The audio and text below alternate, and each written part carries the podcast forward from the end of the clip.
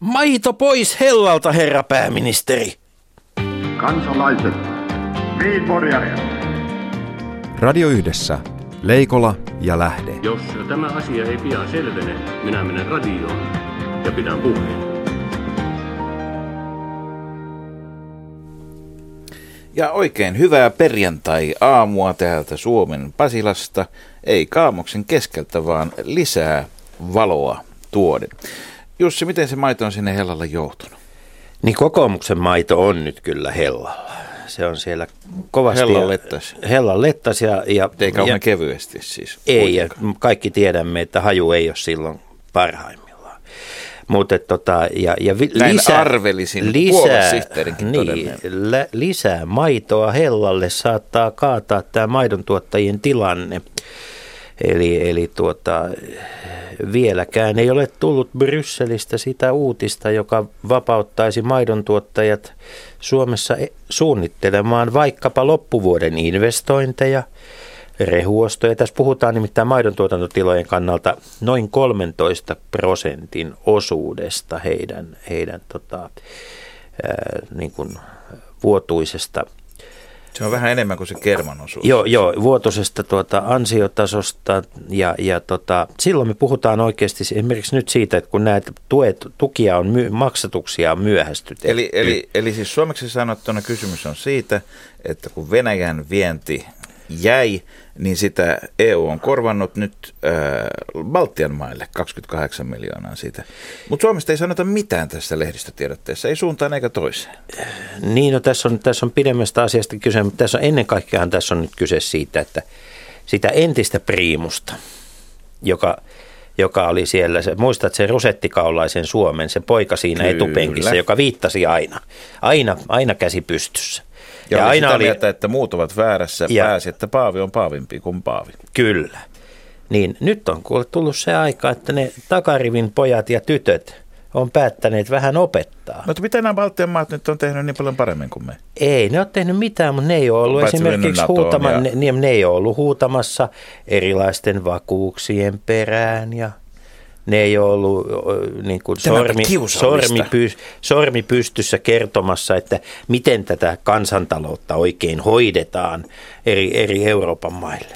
Mutta ei, ole, ei mene kyllä, hyvin kyllä, edes niin. sillä osalla valiota, joka pitäisi pelastaa, eli tällä laktoosittomille tuotteilla, koska venäläiset ovat todenneet, että suomalainen smetana, se ei ole oikea laktoositon smetana. Tietysti voisi kuvitella, että tämä on ehkä se tuoteryhmä, jossa mahdollisesti se kotimainen kilpailukin siellä rajan takana on ehkä vähän kovempaa kuin jossain muissa lajeissa. Hmm. Mutta tämä tarko- Kuulostaa kaasuaseelta. Tämä.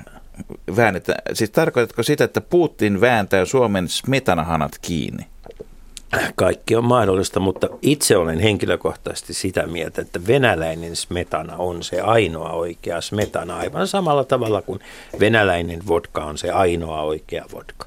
Laktoositonta vodkaa ei sentään vielä ole. Ei. Mutta se, mitä tapahtuu tuolla toisella puolella Sielläkin viime yönä. Niin rajoista. Niin siellä puhutaan rajoista. Nimenomaan, Jussi, sä oot seurannut tätä Obaman ja republikaanien nokkapokkaa. Mikä se on nyt tämä viimeisen erän jälkeen pistetilanne? No nythän on, tähän on avauspotku. Nyt on kyseessä avauspotku, jonka presidentti on suorittanut, nimittäin Yhdysvalloissahan on aina tulossa seuraavat vaalit. Ja nyt kun juuri päästiin kongressivaaleista, kongressivaaleista niin, niin nyt siellä on aloitettu sitten kampanjointia. Ja presidentti Obama on tehnyt tällaisen niin sanotun presidentin aloitteen.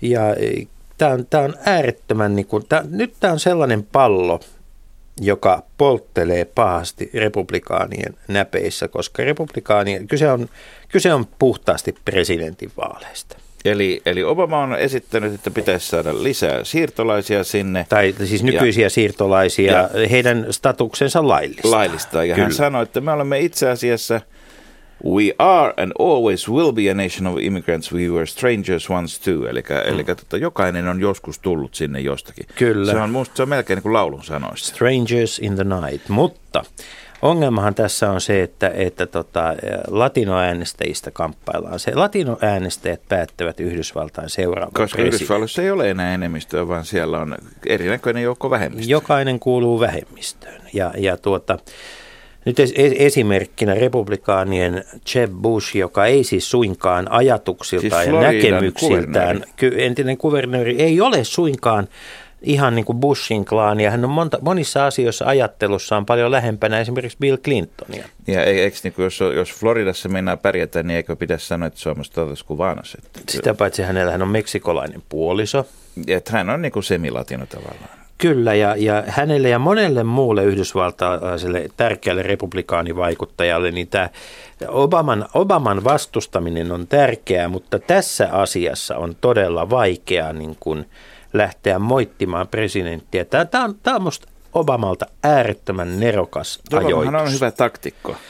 Kyllä, Enemmän vielä kun saisimme hänestä, näyttää välillä vähän. Vielä kun saisimme hänestä hyvän presidentin Yhdysvaltoihin. siis, tässä koska, koska, koska hänen käteensä ovat niin sidotut.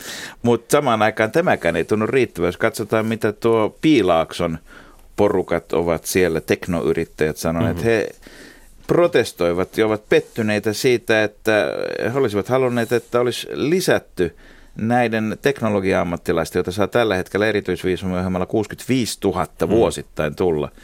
Terveisiä vaan sinne mokuttajille. 65 000 ei riitä Piilaakson mielestä siihen, että saadaan tarpeeksi koodereita, insinöörejä ja graafikkoja, jotta jenkit voi porskuttaa jatkossa paremmin. Mutta asuisiko, Eli asuisiko sitten Oulussa enää ketään? Niin, siis tämä on ehkä mahdollisesti Oulun pelastus, terveisiä pohjoiseen myös. Mm. Mutta onko, onko niin Obama kuitenkin sitten puun ja kuoren välissä? No, ei tarpeeksi liberaali, ei tarpeeksi konservatiivi. Se on ihan mahdollista, mutta tota, kyllä tässä nähdään, nähdään se, että nyt Obaman, Obaman niin kuin tärkein tehtävä on huolehtia siitä, että, että tuota, valkoinen talo pysyy demokraateilla. Ja e, toinen asia, mikä on hauska juttu, on se, että edellinen e, Yhdysvaltain presidentti, joka teki tällaisen merkittävän laillistamisohjelman ma, eh, niin paperittomille. Sattui olemaan Ronald Reagan. Että kyllä tässä on republikaaneilla vastapallon, vastapallon kanssa miettimistä. Ja mitä tulee konservatiiveihin ja liberaaleihin, niin nämä tuntuvat olevan ne rintamalinjat, jotka myöskin täällä kotona on. Ja eduskunnassa on sitten ensi viikolla se suuri taisto, että kuka saa laittaa käden toisen käteen ja mitä siinä kädessä saa olla nimettömän kohdalla. Ja saadaanko silloin kulkea autiotaloon vai kirkkoon? Vai maistraattiin. Niin, miten, miten, miten tässä tulee nyt sitten käymään? Tota on spekuloitu esimerkiksi sitä, että kun lakivaliokunnassa niin. täpärästi Jaa. yhdellä äänellä, mutta yhden edustajan mm-hmm. perussuomalaista Ari Juvasolossa tarkoituksellisesti poissa, mm. hyväksyttiin tasa-arvosta tai homoliittoa riippuen siitä kumpaa sanaa käyttää ja sitten vielä siitä, mitä sanaa yleisradiossa saa käyttää, niin sitä vastustava esitys ja käsitys, mutta aika, aika tiukilla varmaan on sal- suuressa salissa tämä asia, vai onko? No se, joo. Nyt tota, tiedätkö sinä Markus, mikä on A-mietintö? A, se on se, joka on ennen B-mietintö. A-mietintö on asia, jota kukaan suomalainen ei vielä tunne, mutta viikon kahden kuluttua jokainen, sitten kyse ei ole siis avioliittomietinnöstä, kyse ei ole myöskään siitä A-mietinnöstä, jota A-oikeuksilla varustetuissa mietintöravintoloissa Eikä ole välttämättä mietintöjen parasta A-ryhmää myöskään. Niin, vaan, vaan siis me, me ollaan nyt niin tämä tota, kansalaisaloite on nyt päässyt sinne Chaplinin nykyajan hammasrattaita muistuttavaan poliittiseen päätöksentekoon. Ja nyt arvoisat kansalaiset, jos ette muutoin seuraa eduskunnan työskentelyä, niin tätä, ää, tätä tuota hiekanjyvää rattaissa kannattaa nyt seurata. Nimittäin tämä on oikeastaan ensimmäisiä kertoja, kun kansalaisaloitteeseen pohjaava ajatus lähtee etenemään tässä on ihan turha kannattajien tai vastustajien vielä iloita tässä vaiheessa. Tämäkin on ollut vasta avauspotku. Nimittäin sehän menee sitten suuresta salista, jos on mennäkseen suuren valiokuntaan, eikä suinkaan saman tien Kyllä. sinne kirkonovelle. Kyllä, joo. Et tuota, kyllä tässä pannaan vielä monta kertaa mietintömyssyt päähän ja saatetaan ottaa muutama yömyssykin ennen kuin asia on selvä. Mutta onko tämä semmoinen samanlainen kysymys, että pitää katsoa tarkkaan, ketä ulkoasiainvaliokunnan jäseniä on matkalla niin kuin välikysymysäänestyksissä, että ottaa voimasuhteet. Kyllä tässä, semmoisiakin vai, kyllä tässä sellaisiakin vaiheita tulee varmasti. Mitä, mitä veikkaat, tuleeko käymään myöskin niin, että osa edustajista unohtuu sinne eduskunnan kahvilan toisin sanoen, vaalit ovat niin lähellä, että eivät paljasta varmuuden vuoksi kantansa kenellekään, ehkä ei edes itselleenkään. Markus, sulla on pointti, mutta mä unohtuisin kyllä saunaosastolle. Kansalaiset, niin Radio Yhdessä, Leikola ja Lähde. Jos tämä asia ei pian selvene, minä menen radioon ja pidän puheen.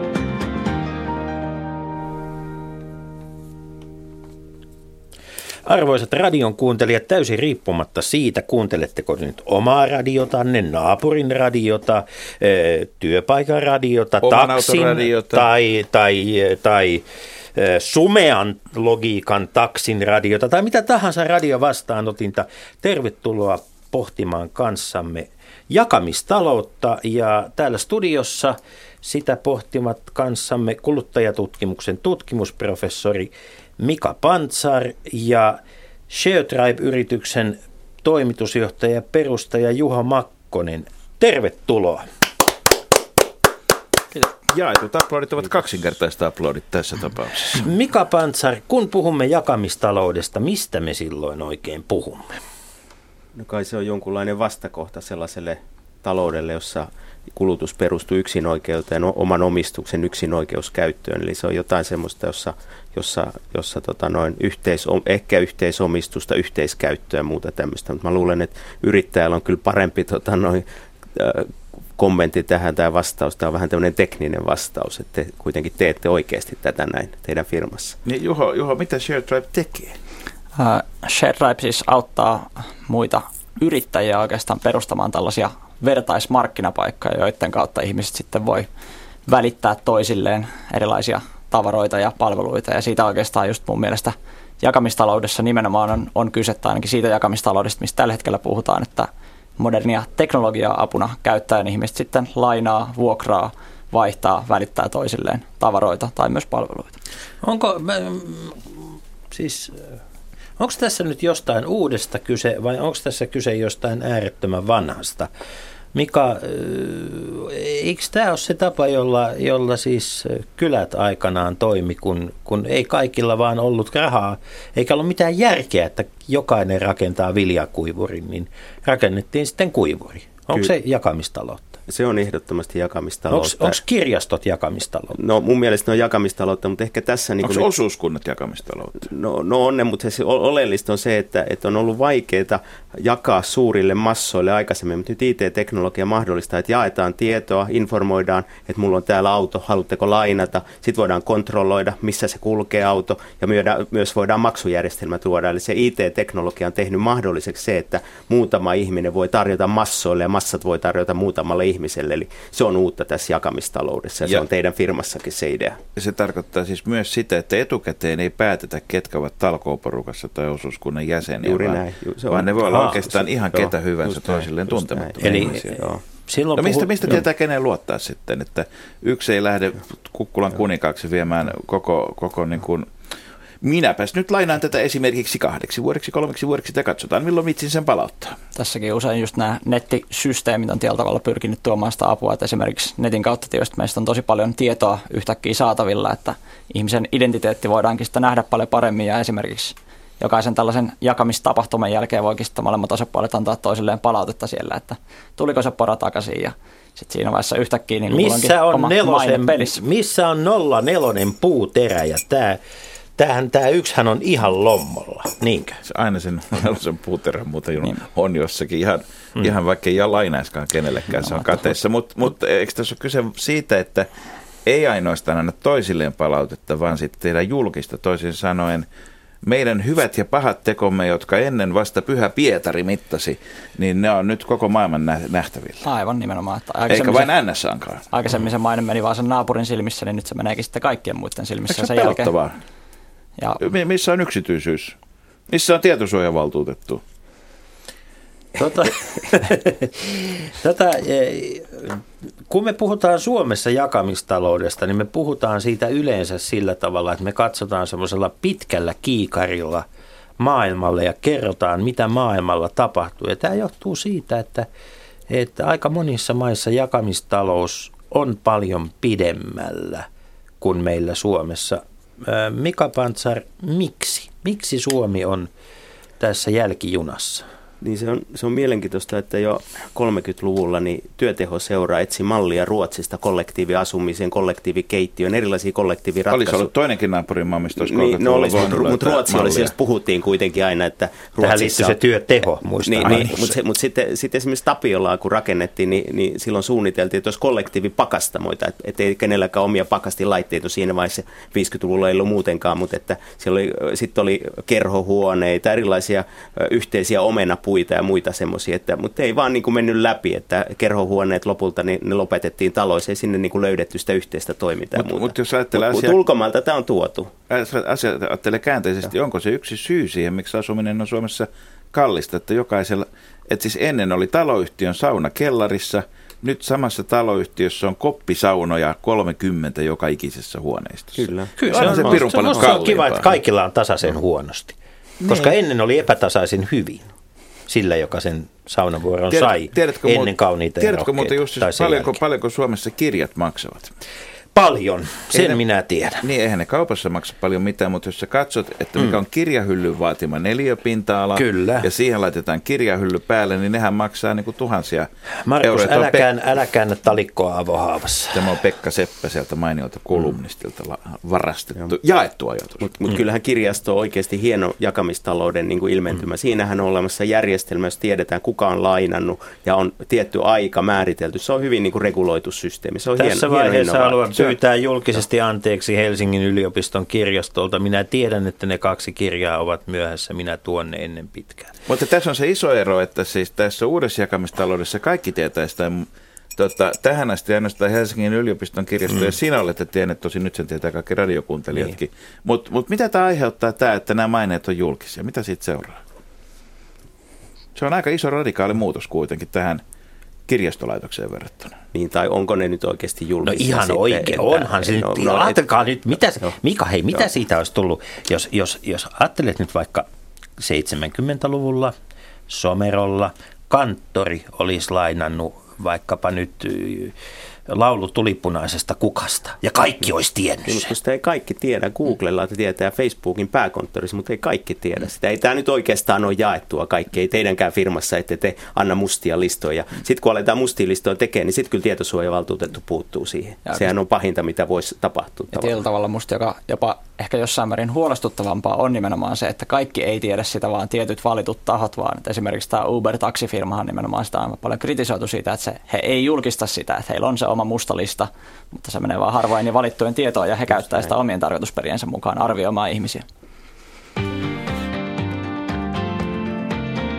Radio Yhdessä. Leikola ja Lähde.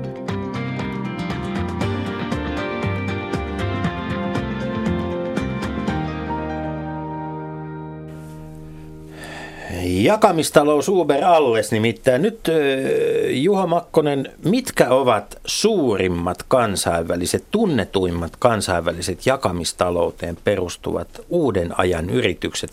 Mainitsit tässä taksifirma Uberin, siitä puhumme hetken kuluttua lisää, mutta mitäs muita näitä on? Kyllä varmasti tämä Airbnb-yritys on sellainen ehkä, joka vielä tietyllä tavalla puhtaimmillaan just jakamistaloutta edistää, eli se antaa mahdollisuuden kenen tahansa yksityisen ihmisen muuttaa kotinsa hotelliksi, eli vuokrata sohvaansa tai koko asuntoaan hmm. toiselle ihmiselle. minä, on... minä kävin, kävin tässä ihan tätä ohjelmaa varten Kaliforniassa tutustumassa miten siihen, miten tämä Airbnb toimii, eli vuokrasin sieltä talon. Ja siis kerrottakoon niille kuulijoille, jotka eivät tiedä, miten se toimii. Siis mennään verkkoon, katsotaan minkä kokosta, mikä ihan niin kuin hotelli samalla lailla esittelee, ihmiset on ottanut kuvia sieltä taloista ja kertoo, että onko palveluja lähellä ja muuta. Mutta sitten seuraa se mielenkiintoinen kohta, koska sitten pitää esitellä itsensä ja kertoa, miksi minä olisin hyvä vuokralainen, miksi minä olisin hyvä asukas. Ja, ja tota, samalla lailla se toinen, tota, se vuokraaja on siellä esitellyt itsensä ja erityisesti ja sitten näkee myöskin aikaisempien vuokralaisten kuvaukset siitä, että toimiko kaikki niin kuin piti toisin sanoen ensimmäiseksi synnytetään luottamusta ja vasta sen jälkeen, jos on luottamusta, niin lähtee raha liikkeelle. Se oli, se oli hyvin omituinen prosessi joutua kuvailemaan itseään päästäkseen hotelliin ikään kuin tai siis asuntoon sisään. Kaikki meni oikein hyvin ja, ja tuota, kustannukset oli verrattuna hotelleihin edullisemmat ja palvelu pelasi. Mutta sitten rupesin miettimään myöskin sitä, että mitäköhän tällainen ihminen, ihminen niin kuin merkitsee kohtaan niin kuin ammatti, mistä menee veroja ja muita. Tässä on tässä niin kuin, ensimmäinen tunne oli euforia, loistava, hieno juttu. Sitten miettii, että yhteiskunnallisesti tämä ehkä on ihan niin yksinkertaista kuitenkaan.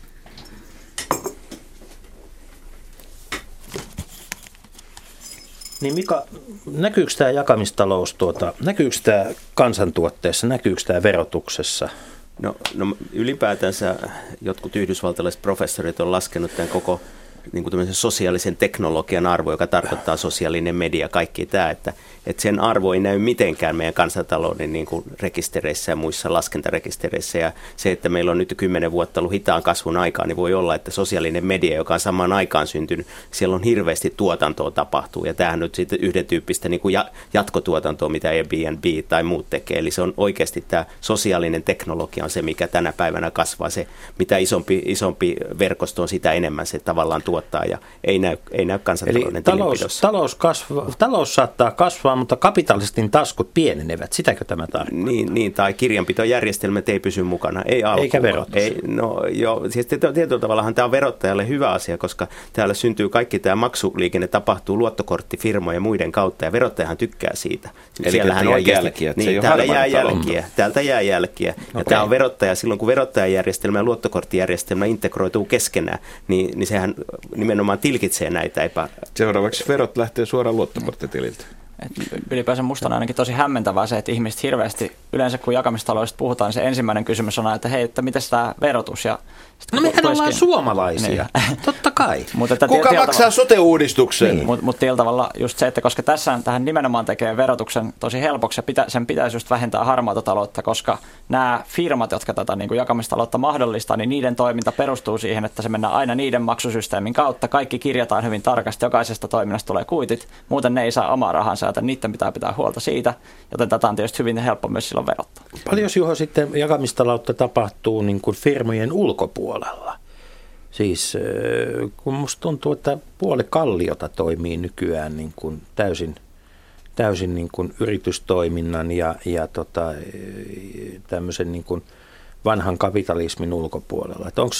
Onko olemassa myös muita järjestelmiä, muita kuin yrityspohjaisia järjestelmiä? On ehdottomasti, että esimerkiksi Helsingissä varmasti Stadin aikapankki on se tunnetuin ja nämä aikapankit ylipäänsä, jossa idea on se, että raha ei vaihdu lainkaan, vaan siinä ainoastaan – Mä miten, tarjoan... miten se aikapankki toimii käytännössä? Eli käytännössä se toimii siis siten, että mä annan esimerkiksi pari tuntia aikaa niin jollekulle muulle. Käytän esimerkiksi koko ajan vaikka sille ikään huonekalut ja sitten se mä saan siitä pari tällaista aikapistettä, jolla mä voin sitten ostaa joltain muulta pari tuntia sen aikaa johonkin sellaiseen asiaan, vaikka tulee vaihtamaan mun auton renkaita. Sen no, nyt jää ainakin verot vaihtaa. maksamatta siitä varmasti. Se on ehdottoman totta. Se on ihan sama kotityöstä. Että ethän sä maksa kotityöstä, sulla on vaimo kotona ja se tekee työtä, että sä maksa mitään siitä. Niin sä saat ilman arvonlisävero kaiken sen palvelun, mitä se rouva siellä tekee, jos on kotiäiti. Mutta jos mulla loppuu vuorokaudessa tunnit kesken. äärettömän sovinistinen näkemys. Mä, kun se 10 senttiä lunta pamattaa tänne Etelä-Suomeen, niin Mä toivoisin, että niitä pisteitä jaettaisiin myös sitten lumityöntekijöille täysin riippumatta siitä, Kyllä. mitä sukupuolta he edustavat. Näin kuin Suomen lumityöntekijäin liitto ry Sitä varten on olemassa papukaijamerkit kuulostaa. Papukaijamerkit. Joo, mutta vai, vaihtokauppa on oikeasti ongelma, että mm. silloin ei synny verotuloja, mutta tämä, niin kuin tämä IT-teknologian perustuma jakamistalous, niin sehän on verottajalle aivan älyttömän hyvä juttu. Mutta okay. sitten meillä on, meillä on, meillä on tota, jos pysytään tässä majoitus- ja ravitsemustoimialassa, mm Airbnbistä lähti liikkeelle, niin sitten meillä on myöskin näitä, näitä tuota, ilmiöitä, kuten ravintolapäivä, jota nyt viimeksi alan toimiala järjestö Mara ja sen toimitusjohtaja Timo Lappi on, on, on tuota kritisoinut, että sillä on ihan oikea vaikutus ra- normaalien, tavallisten ravintoloiden elämään. Se on kyllä naurettava väite. Siis sehän Eikö on... tämä parasta mainosta ravintolapäivälle? Niin, niin se on todella, todella uskomatonta, että miksi etujärjestö tuommoisen, se on niin marginaalista kuin vaan voi olla, mutta sinä, mä olisin enemmän esimerkiksi huolissani elintarvikehygieniasta, että sitten kun tulee ensimmäinen iso, iso joku ruokamyrkytys, niin sitten aletaan keskustella tätä, mutta tämä argumentti, että se vie ravintoloilta asiakkaat aivan naurettava siis, väite. Niin Ravintolapäivä vähentää ravintoloiden myyntiä yli 10 prosenttia siinä ravintolapäivänä.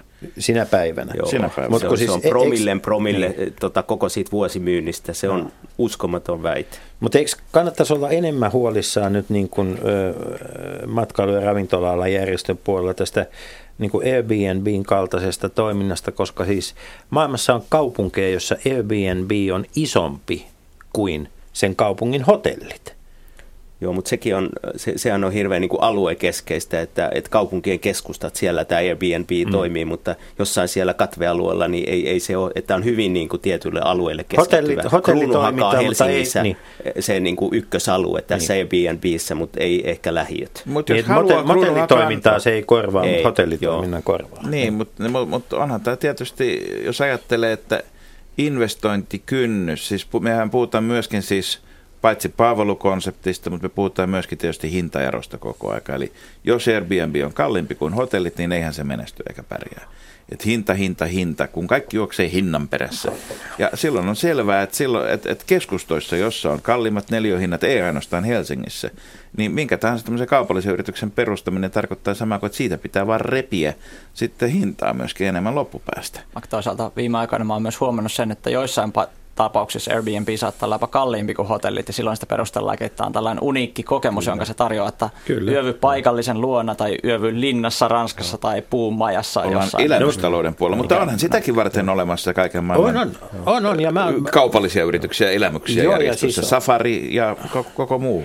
Mutta on, ollut jo pitkä, on ollut jo pitkään siis mahdollista esimerkiksi New Yorkissa yöpyä, äh, yöpyä siis äh, baseball äh, otteluiden iltoina niin, että yövyt kotona jonkun kodissa niin, että siellä isäntä katsoo kanssasi ottelun ja selostaa sinulle sen ottelun, Mahtavaa. kertoo mistä baseballissa on kyse. Ja riippuu, varmaan, riippuu varmaan isännästä, että kumpi joutuu maksajaksi. Kyllä, mutta on, on kuka, on kuka. Minulla on kokemus ja se oli hieno kokemus. Istuimme Frankin kanssa sohvalla ja katsoimme, joimme olutta ja hän selitti minulle, että mitä siellä tapahtuu, keitä nämä pelaajat ovat. Aivan loistava systeemi. Ehkä ei ihan pesäpalloon sovellettavissa, mutta kuitenkin. Mut Mika Pantsar, kun sanoit, että tämä keskittyy vain tietylle alueelle tämä ilmiö, niin tarkoittaako se sitä, että, että tämmöinen kilpailu tämän uuden jakamistalouden ja perinteisen elinkeinotoiminnan välillä koskee vain rajoitettua osaa ja rajoitettua alueita, että täytyy kokonaan korvaamaan tätä? Ei, ei, ei varmaan tule kokonaan korvaamaan. Se on kaikessa teknologiassa tai instituutioissa innovaatiossa aina puhutaan, että nyt häviää hotellit ja ravintolat ja muut, mutta yleensä siitä syntyy semmoisia komplementaarisia täydentäviä muotoja, että, että voi olla, että, että tavallaan Airbnb ikään kuin lisää ihmisten matkustushalukkuutta ja myös hotelleille tulee mm. sitä kautta kysyntää, että se vaan tuottaa uudenlaisen semmoisen heimoliikkeen. Medi- tai, mediapuolella joo. ainoa kadonnut joo. innovaatio taitaa olla fax, telefax. Ei vaan telex. Telex on ainoa, no, joo, tele, joo, telex ja fax, joo, ne olla, fax niin, ei ole lopetettu joo, vielä. Niin. Joo, mutta radiotakaan ei pitäisi fax. olla olemassa. niin, kävi flaksi. Mutta mennäänpä sitten, men, otetaanpa nyt kumijalalla koreasti. Nimittäin kansainvälistä eh, mainetta monin tavoin saavuttanut eh, jakamistalouteen liittyvä taksifirma Uber on kertonut rantautuvansa Suomeen. Ja Uberin strategiahan on ollut kaikkialla maailmassa siis se, että ensin he nostavat metakan ja sitten he saavat paikalliset viranomaiset ja taksiliitot jaloilleen ja valtavan määrän ilmaista palstatilla, kuten myös Suomessa. Mm. Suomessa kyllä taksiliitto oli aika maltillinen kannanotosta. Kyllä he tietää, että ei kannata kauheasti metelöidä. Eli he tietää, että toi tietää, että he tietää, että he tietää, että tämä toimii. Mistä, hyvät herrat, mistä Uberissä oikeastaan on kyse?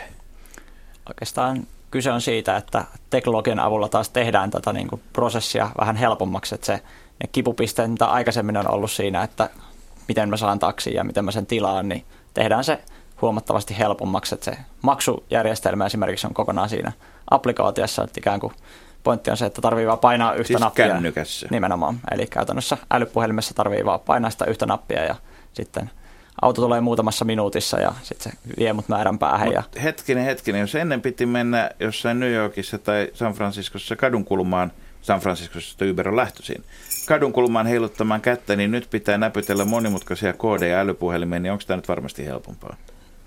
No, siinä se idea ehkä just onkin, että ne yrittää tehdä siitä sellaisen, että sit se on vaan se yksi nappi, että avaan sen applikaation, niin kutsu onko, taksia. Onko tässä mikään muita asioita kuin helppous, mitkä vaikuttaa tähän? No, no se, se on niin kuin, no, no, Uber on niin kuin Yhdysvalloissa on ihan eri tilanne, koska ihmiset, taksiasiakkaat pelkää esimerkiksi taksikuskeja ja taksikuskit pelkää asiakkaita. Meillä ei ole kumpaakaan se on tätä. tasa-arvoista niin, mutta, mutta meillä ei ole kumpaakaan.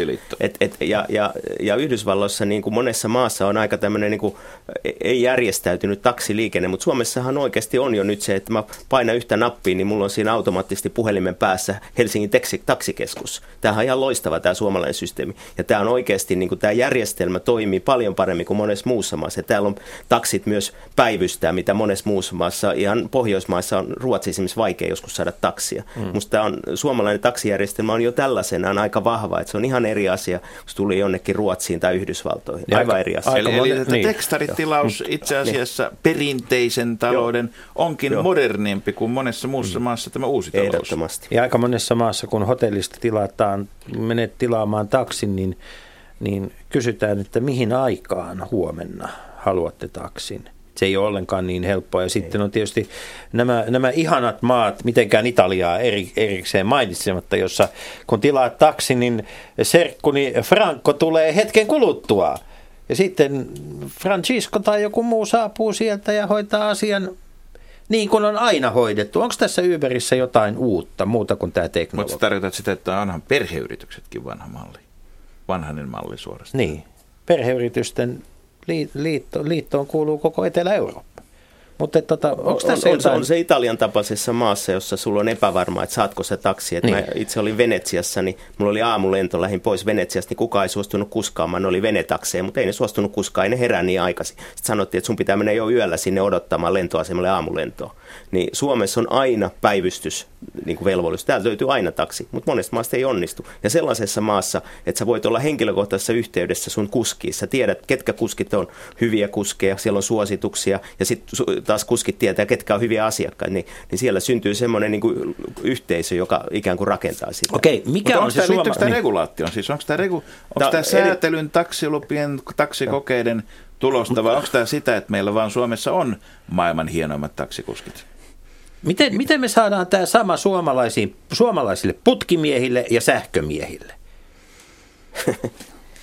Oikeasti semmoinen, että sä näet sieltä, että haa, tämä ei tullut ajoissa, tämä ei tullut taaskaan ajoissa, ei tullut ajoissa. Juho, onko tämä, se seuraava, niin kun, seuraavan sukupolven ö, applikaatio sitten, että et, et, et eri alojen ammattilaiset joutuu, mitenkään nyt sähkömiehiä erityisesti tästä syyllistämättä, vaikka aihetta olisi, niin joutuu oikeasti tulemaan työmaalle niin oikeaan aikaan, sovittuun aikaan. Kyllä mä itse asiassa niin uskon siihen, että nyt ainakin niin kuin Jenkeissä tuntuu selvästi trendi olevan, että nimenomaan tosi monet palvelualat menee, menee siihen, että tätä prosessia viedään tällaisen niin kuin teknologian kautta entistä enemmän. Ja tietysti siinä on, siinä on hyötyä niin, muun muassa niille sähkömiehille ja putkimiehille, jotka sitten tekee tosi hyvää duunia ja sitten saa niin kuin hyvää palautetta siitä, että tiellä tavalla siinä samalla myös tulee, tulee vähän tällaista rankkausta. Että kyllä mä itse ainakin tiellä tavalla ajattelen, että siinä kaikki voittaa, jos niin kuin tällaiseen malliin siirrytään puhutaan hetken päästä siitä, mitä seuraa, kun kaikki ovat tämmöisessä isovelikontrolloimaailmassa sitten, kun maineet on siellä, palataan siihen vielä. Mutta Juho, kun teidän yrityksenne perustaa markkinapaikkoja, niin eikö tässä nyt ole yleensä käynyt tässä globaalissa IT-taloudessa niin, että viime kädessä markkinapaikat kasvavat ja sitten yksi markkinapaikka ottaa ja valtaa sen koko alan. Tämähän on monopolisoitumiskehitystä tämä IT-maailma, joka ei ole yleensä ollut koskaan hyväksi. Niin, niin sitä monesti on tapahtunut. Ehkä meidän yritys just tällä tavalla haluaa taistella sitä vastaan. Ja ainakin se, mitä jakamistaloudessa kuitenkin tällä Mutta tavalla eikö teidänkin asiakkaat, ne, jotka perustaa markkinapaikkoja, unelmoi, että yhtenä päivänä niistä tulee oman alansa Google tai muu vastaava semmoinen, joka vaan on sitten se normi? Tai Gazprom. Kyllä. Tai e- niin, Gazprom ja mitenkään unohtamaan. Joo. Ehdottomasti on, on myös monia sellaisia asiakkaita, mutta toisaalta myös, meillä on myös sellaisia asiakkaita, jotka on silleen, että tämä on nyt tämä niin Minnesotan poran vuokraama ja that's it. Ja meillä silleen, että ei meillä ole niin kuin unelmaa sen isommasta kuin lokaalista bisneksestä, mm. joka tekee hyviä asioita yhteiskunnassa. Puhutaan, puhutaan tästä porakoneesta, koska tämä on oikeasti kiinnostava. Siis, äh, mulle on väitetty, että kun porakone valmistuu linjalta – niin itse asiassa keskimääräinen niin kuin kotitalouteen ostettu porakone, niin sen, sitä käytetään hämmästyttävän vähän sen elinkaaren aikana. Siis Kyllä. Tämä joku amerikkalainen tutkimus, jota monesti näissä mm. jutuissa siteerataan, niin siinä sanottiin jotenkin tälle, että 12-13 minuuttia olisi se aika, mitä sitä tullaan yhteensä keskimäärin käyttäneeksi. Si- siinähän ei ole mitään järkeä. Tota, taideteolliskorkeakoulussa lopputyöaikoinaan Outi Liusvaara teki tämmöistä aiheesta kuin tavara-arkeologia ja hän laski omassa kodissaan esineiden määrä ja miten paljon erilaisia esineitä käyttää. Se taisi olla, että hänen yksiössään oli 6000 tuotetta ja 10 prosenttia vaan käytettiin kerran vuodessa, eli 90 prosenttia ei edes käytetä kerran vuodessa ja siinä mielessä niin kuin jakamistalous on aika järkevä ajatus. Mutta miten, Mut miten, miten, tämä, miten, tämä, anteeksi, miten tämä Porakonen homma sitten toimii, että jos, jos mä haluaisin niin kuin, äh, ryhtyä, ryhtyä siis äh, jakamistaloutta harjoittamaan porakoneen kanssa, niin, niin jotenkin musta tuntuu, että se kuulostaa hirveän vaivalloiselta. Mm. Miten, miten, miten silloin pitää tehdä? Et ikään kuin ehkä just siinä se, mikä, niin kuin, minkä takia se nyt viime vuosina tämä koko jakamistaloushomma onkin yleistynyt, on just se, että se teknologian pointti on se, että se tekee siitä helpompaa kuin mitä se joskus aikaisemmin oli, koska se enemmän mitä se, mitä se on siihen, käytännössä? Siis vienkö mä mun porakoneeni jonnekin ö, kaappiin, jossa on joku koodilukko, ja sitten kun joku ihminen haluaa sen, niin se ihminen menee ja näpyttelee sen koodin sinne, vai miten näissä toimitaan? Tämä tällaista ainakaan vielä kauheasti tämän tyyppisiä palveluita ei ole. Periaatteessa voisi olla, siinä on hyvä bisnesinnovaatio, jota voit oikeastaan lähteä itse ei, tämä, tämä on Lonto, nyt siis tämä on Lonto, Lontoosta, Lontoosta löytyy siis tämän tyyppinen palvelu, että kun sä haluat porakoneen, niin sä ostat tietyn ajan ja sit sä menet yhdelle tietylle metroasemalle, siinä vieressä on rakennus, jossa on, joka on täynnä tämmöisiä laatikoita. Se on niin kuin Tarvajärven laatikkopeli. Ja sitten siellä se, se lukee tuossa, että äh, laatikko 173, sit sä painat koodin, laatikko aukeaa, haa, täällä on porakone. Ja, ja, sitten ja sä, toivottavasti se niin. neljän millin puutera niin. Ja, ja, ja sitten sä, sit sä, sit sä palautat sen sinne.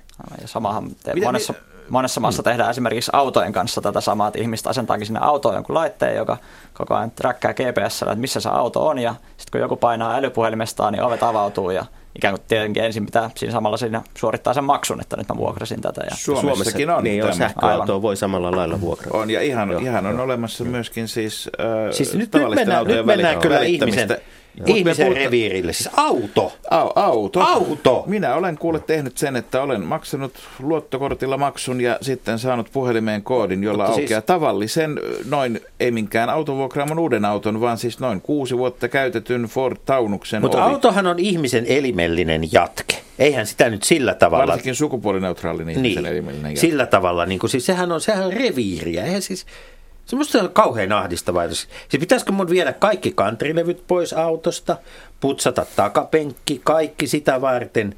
No eikö se koti, koti ja sen vuokraus vasta reviiriä olekin? Kummallista. Mutta mut, mut, mut, tota, mitä tapahtuu sitten tässä porakone, uudessa porakonemaailmassa, mitä tapahtuu Kramolle ja muille siis ammattimaisille työkoneiden vuokraajille?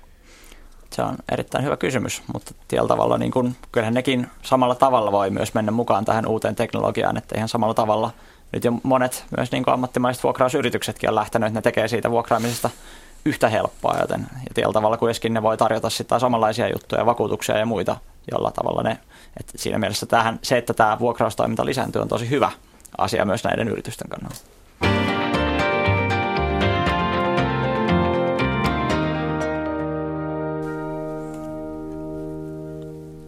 Rakkaat suomalaiset puhelimen hiplaajat, kuka jos haluatte lukea erinomaisen teoksen Nokian uhosta ja tuhosta puhelinmarkkinoilla, lukekaa vastikään julkaistu Operaatio Iilop. Se ei ole kirja Steven Iilopista, vaan se on kirja siitä, miten Nokia jo hyvän aikaa sitten eksyi ekosysteemistä.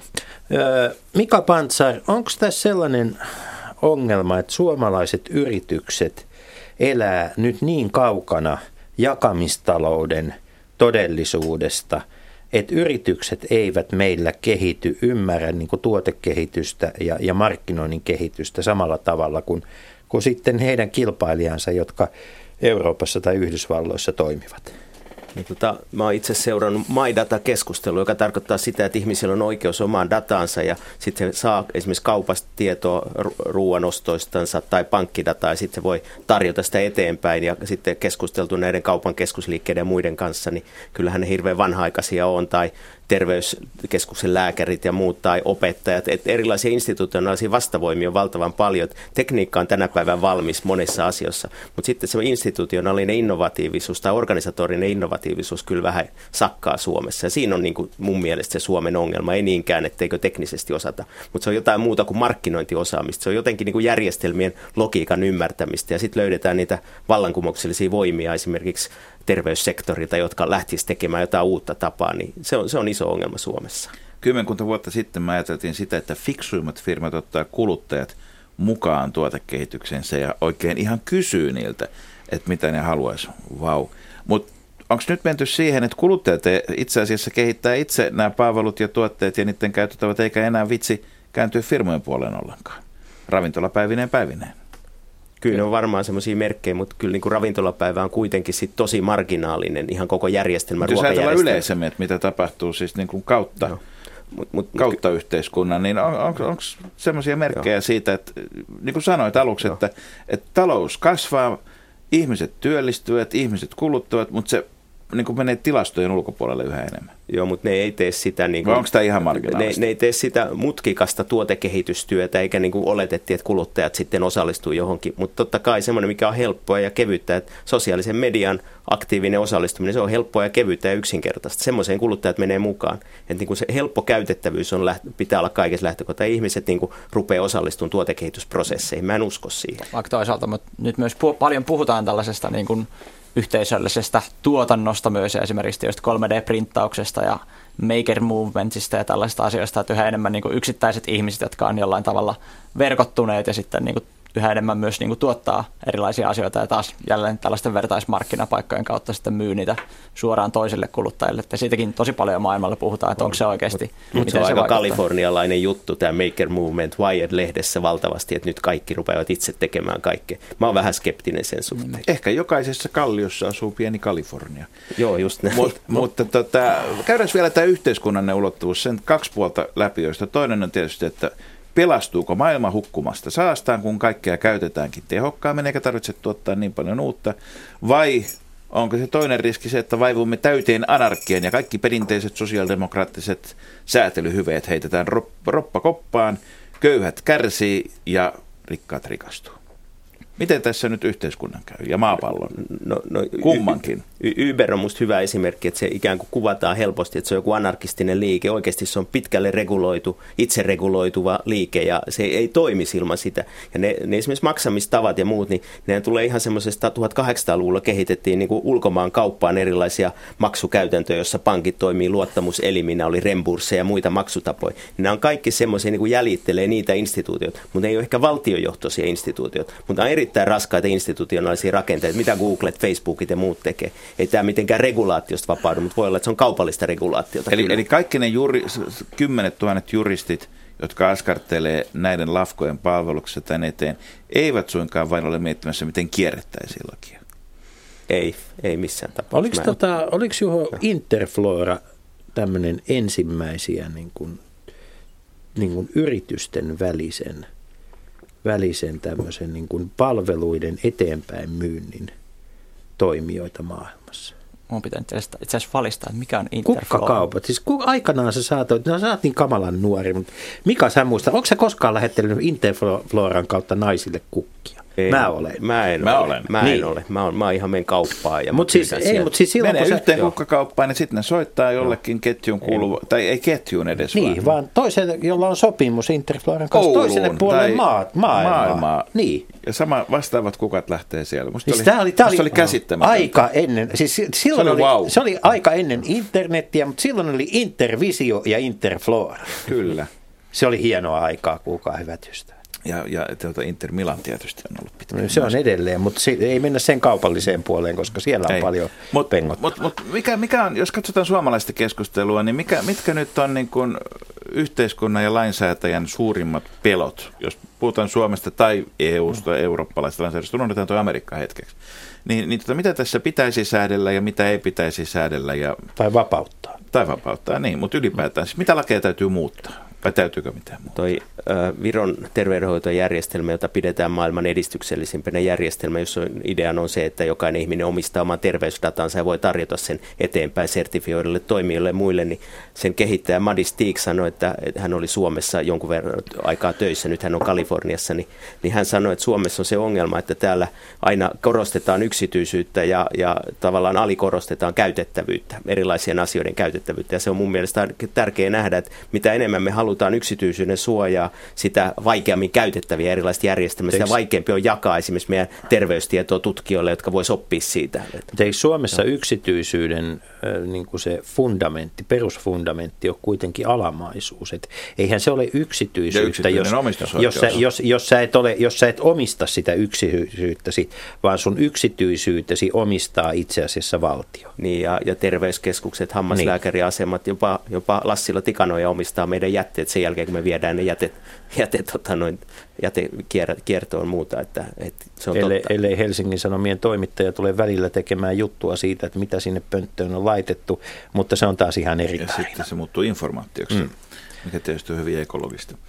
Niin, mutta onko tässä, näetkö, onko Share Tribein toiminnassa to, toimitusjohtaja Juha Mik- Makkonen, niin onko, onko tässä tullut esiin jotakin asioita, että jos Suomen laki ei mahdollista tekemään kaikkea sitä kivaa, hauskaa ja hyödyllistä, jota te ja teidän asiakkaanne haluaisi tehdä? Kyllä ainakin jotain esimerkkejä. Itse asiassa, no, tämä ei ollut suoraan ShareDrive, mutta yksi toinen tällainen vertaismarkkinapaikka, joka oli taannoin nimeltään Buuka Buuka täällä Suomessa, aika mahdollisti nimenomaan oppikirjojen vertaislainat ja vuokrat, niin se sitten kiellettiin ja sinänsä niin kuin Suomen kirjastoinstituutio on tosi hieno, mutta sitten tällainen ajatus tällaista vertaiskirjastosta torpattiinkin siihen, että tekijänoikeusjärjestöt totesi kuitenkin, että kirjastoilla on monopoli tällaiseen kirjojen lainaamiseen, että ei, ei yksityiset ihmiset voi niitä ruveta toisille lainaamaan, kun samaan aikaan sitten taas Yhdysvalloissa vastaava yritys sai 100 miljoonaa riskirahaa. Ja on nyt sitten to, toimii tosi isosti ja paljon on vähentänyt sitä tarvetta tuottaa uusia. Eli jos lainaatte kirjoja, älkää kertoko siitä. Tuota, niin Juha, olit tässä, olet yksi niistä suomalaisista, jotka viettivät tätä viikkoa Pasilassa, enkä nyt puhu KHL-matsista, jossa onneksi vaan, onneksi olkoon Markus kaikille teille jokerifaneille, pistitte. Minä olen entinen jokerifani, mutta siinähän Gazprom voitti nyt Gazpromin. Eilen. Niinhän siinä kävi. Mutta siis olit Slashissa ja siellä, kuinka paljon siellä näkyy tällaisia jakamistaloutta edistäviä tai tähän, tähän niin kuin tematiikkaan liittyviä yrityksiä ja startuppeja? Ja kyllä ainakaan niin suomalaisessa niin skenessä tämä ei ehkä vielä ole ihan, ihan yhtä suurta, että esimerkiksi niin kuin, no Yhdysvallassa tietysti myös suurilla Keski-Euroopan markkinoilla, Ranskassa, Saksassa, Briteissä tämä on niin kuin todella paljon tämän alan, alan toimijoita. Eikö, eikö Briteillä ole ihan tämmöinen niin kuin poliittinen ohjelma siitä, että maasta tehdään jakamistalouden – niin kuin uusi kansainyhteisö. Kyllä, täällä nimenomaan. Ja tietysti se saattaa liittyä myös osin tähän niin kuin Big Society-ajatteluun ja siellä, että entistä enemmän tämä kansalaisyhteiskunnalla on valtaa, mutta sitten myös vastuuta vastata erilaisista palveluista. Ja siellä muun muassa näistä aikapankeista just on tehty verovapaita, että hmm. todettu, että tämä on tärkeää toimintaa. Tarkoittaako se edistää. sitä, että myöskin esimerkiksi metsästysmaat, linnat, kettujahtiin tarvittavat hevoset ja muut jaetaan kaikkien kesken?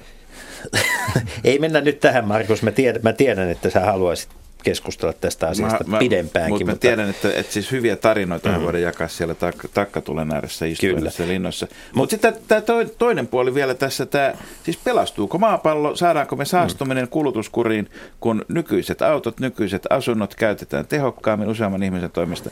Ei tarvitse rakentaa, ei tarvitse tota, saastut, saastuttaa mitään sen enempää tota, valmistaa. Mikä Pantsar sinä olet kuluttanut, tekeekö tämä, tämä niin kuluttamisesta kokonaisuutena järjellisempää? No nyt Slassin yhteydessä Demos, Demos esitti tämmöisen ohjelman, että ei enää tarvita startuppeja, vaan smartuppeja. Ja Demo, Demos Helsinki on nimenomaan halunnut tämmöistä resurssiviisautta ja resurssitehokkuutta edistää. Ja teidänkin firma taitaa olla osa täältä Demoksesta jotenkin alkunsa saanut. Että tota, se, kyllä, kyllä se on mahdollista, mutta tota, musta se niin oletus, että ihmiset haluaa luopua omasta omistuksestaan muiden eduksi, niin se on, se on kuitenkin niin tutkittava, että haluuko ihmiset. En mä, kyllä mä haluan, että mulla on oma auto ja oma asunto. ja mä luulen, että aika moni muukin ihminen, mutta se on empiirinen kysymys, ei sitä voi olettaa. Hmm. Ja tästä on nyt tullut sellainen oletus, että se leviää jotenkin valtavan laajasti, niin mä, mä en näe sitä niin kuin järkevänä, että voidaan olettaa. Se pitää tutkia, onko ihmiset halukkaat jakamaan. Hmm. Mä, en, mä en halua jakaa omaa asuntoa enkä autoa suoraan sanottuna. Ja kyllä sitä ainakin trendit näyttää, että niin kuin jatkuvasti sen verran, mitä noita tutkimuksia on tehty, että ne lukemat kuitenkin kasvaa. Ja mitä useammalla on näitä positiivisia kokemuksia jostain tällaista jakamistoiminnasta, sitten toteaa, että jos voi jakaa sitä autoa, niin miksei sitten asuntoakin ja miksei sitten vaikka surfilautaa tai porakonetta. Että usein se, siitä tulee tällainen ketjureaktio. Por, siihen kyllä, teoria. Asunnon siihen, jakaminen johti porakoneen lainaamaan. Siihen, niin. kyllä, siihen en kyllä usko, että, että tämä sinänsä yksinään maailmaa pelastaa. Että paljon, paljon muitakin asioita pitää tehdä, mutta kyllä uskon siihen, että se voi oikeasti vähentää kulutusta ja esimerkiksi ohjata sitä siihen suuntaan, että ruvettaisiin taas valmistamaan vähän parempia tuotteita ja esimerkiksi elvytettäisiin tällaiset pienkorjauspalvelut, koska sen tuotteen pitääkin kestää kauemmin, koska silloin enemmän sitä jälleen käyttöarvoa. Mä voin vuokrata sitä eteenpäin, jolloin sen pitää olla kestävämpi. Mutta mä voin jopa saada sen ostohinnan kokonaan takaisin sillä, että mä vuokraan sitä. Mutta tämä on, tämä on kiinnostavaa, että milloin tämmöinen jakamistalous alkaa sitten vaikuttaa niin kuin designiin ja, ja niin kuin suunnitteluun ja siihen informaatioon, jota erilaisten hilavitkuttimien ja vipstaakien kyljessä jaetaan, että jos, jos lähtökohta on se, että, että käyttääksesi vaikkapa kompressoria, niin sä et käytä niin kuin kahta tuntia sen, sen laitteen hienomekaniikan opiskeluun ensin, Tämä on, niin toinen, toinen asia. Nä, näähän, tu, näähän tulee tuota hyvinkin sit siitä, että nämä kompressorit ovat suositumpia kuin toiset Juuri listasta, näin. joka pohjautuu käyttäjädataan, kaikkein yhä useimmat ihmiset huomaavat, että ahaa, tommonenkin kompressori. Ja se on varmaan hyvä, koska toiset on käyttämistä. Mm. Mutta hyvät ystävät, tuota, äh, onks, käydään tässä lopuksi vielä yksi sellainen kierros. Mika Pantsar, mikä on hienoin yksittäinen jakamistalouteen liittyvä, liittyvä niin kuin käytännön, käytännön sovellus, käytännön asia, joka sinua on koskaan tullut vastaan? No kyllä, kyllä mun on helppo vastata kirjasto koko elämän. Et se on ihan älyttömän hieno jakamistalouden ilmentymä. Juha Makkonen, jos se ei ole kirjasto, mikä se on? No, no monet näistä on hienoa, mutta kyllä mä siihen niin kuin autoon palaan sillä tavalla, että, se, että koska siinä autossa on niin monta komponenttia, että se, että se niin kuin, kuitenkin sen lisäksi, että se on niin kuin kallis ympäristön kannalta haastava valmistaa, niin myös se, että se, se saastuttaa tietysti, niin kuin, ja mitä vähemmän autoja meillä teillä on, ja siinä on kuitenkin niin monta eri tapaa, mitä se jakamistalous on siihen tuonut. Toisaalta on niin kuin kimppakyytipalvelut, joista esimerkiksi Keski-Euroopassa on yleistynyt ihan valtavasti. Toisaalta sitten tämä auton yhteyskäyttö, ja sitten niin kuin muut erilaiset taksipalvelut ja muut, että siinä on ihan hirveän paljon tehty tällä saralla. Markus, mikä on sinun jos ei se ole tuo Interflora, mistä mainittiin äsken, niin kyllä se on varmaan se, että ensi kesänäkin varmaan Savonlinnan seudulta vuokraan mökin.